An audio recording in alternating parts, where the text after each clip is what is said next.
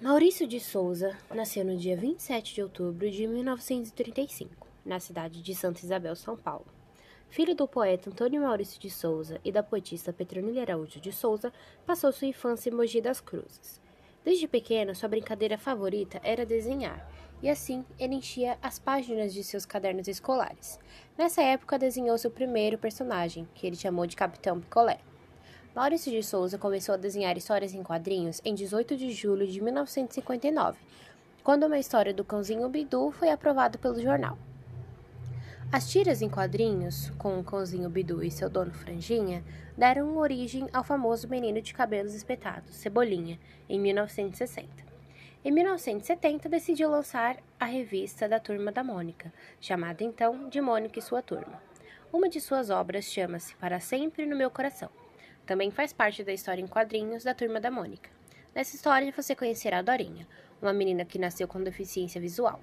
Porém, com a ajuda da vovó, ela aprenderá a enxergar o mundo com seus outros sentidos: o tato, o olfato, o paladar e a audição. Como será que a vovó mostra para a Dorinha que é possível enxergar tudo o que a rodeia com os olhos da alma? Estes são a Dorinha e seu cão-guia, o radar. Ela é uma menina muito inteligente, simpática e bastante extrovertida. Tem vários amigos e participa das brincadeiras e aventuras de sua turminha. Todos ficam muito surpresos com as habilidades da amiga. Dorinha consegue reconhecer cada um pelo cheiro e pela voz. Esta é a vovó querida, que é como Dorinha chama. Ela ensinou a neta a ver o mundo de uma maneira diferente. Como Dorinha nasceu com deficiência visual, teve que aprender sua forma de enxergar o mundo, e a vovó foi muito importante nesse momento. Ela mostrou que o mundo não é feito só de imagens, mas também de aromas, sons, gostos e sensações. A vovó sempre inventava passeios por lugares da natureza, pois queria que sua netinha visse e sentisse a beleza das flores, das praias, dos campos. Vovó queria tanto partilhar esses momentos com Dorinha que fechava seus olhos para sentir as texturas das pétalas, a aspereza das pedras, a maciez da areia, as pontas dos espinhos e a suavidade das águas. Assim, as duas sentiam o toque da brisa no rosto, a força do vento despenteando os cabelos. Sentiam o cheiro do orvalho, da terra e o cheiro adocicado das flores. Podiam também apreciar o gosto salgado do mar. Que delícia! Dessa forma, tanto Dorinha quanto a vovó iam descobrindo juntas um mundo novo. Vovó também gostava de explorar o mundo dos sons. Por isso, ela e Dorinha frequentavam os mais diferentes lugares em que a música imperava, orquestras maravilhosas, shows de rocks, bailes de carnaval, escolas de samba ou uma sinfonia de pássaros num bosque. Naqueles passeios, as duas viajavam pelas melodias e podiam saborear cada nota musical. No paladar, as delícias não tinham fim. Comidas e sobremesas de todos os gostos e sabores. Gastronomia local e mundial, uma experiência nova sempre.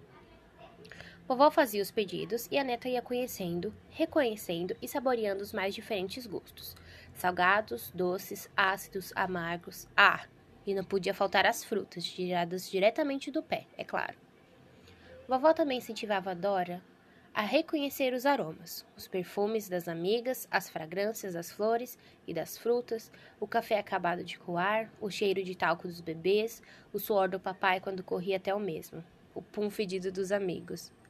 Dorinha hoje reconhece a turma até pelo cheiro. Sabe quando o cascão está chegando? É fácil, fácil. Dorinha gostava de conhecer as feições das pessoas pelo tato. Ela consegue perceber o sentimento de cada um apalpando seu rosto ou ouvindo seu tom de voz. E também sabe quem está chegando pelos passos. Incrível, não é mesmo? Mas o maior presente que vovó lhe deu foi seu inseparável amigo, o cão radar. Além de ser um bichinho de estimação, o labrador funciona como seus olhos em todos os momentos. O cão-guia treinado para lhe dar liberdade e autonomia e deixá-la segura. Radar é mesmo um companheiro de todas as horas. A turminha também gosta muito desse cachorro tão carinhoso. Vovó também partilhava com a neta o gosto pela moda. Iam juntos em desfiles e frequentavam shopping centers. Vovó descrevia as revistas de moda e, suas e as duas experimentavam tudo em perfeita combinação. Óculos e acessórios eram os preferidos da menina. Dorinha é sempre consultada pelas amigas quando o assunto é moda. Ela até foi eleita a mais fashion da turma. E não é que a vovó bordava e costurava muito bem? Por isso ensinou a neta a bordar. Era impressionante tudo que a dupla conseguia criar. Os bordados de Dorinha sempre fizeram muito sucesso. Vovó até ganhou novas alunas, pois as amigas da neta também queriam aprender a bordar.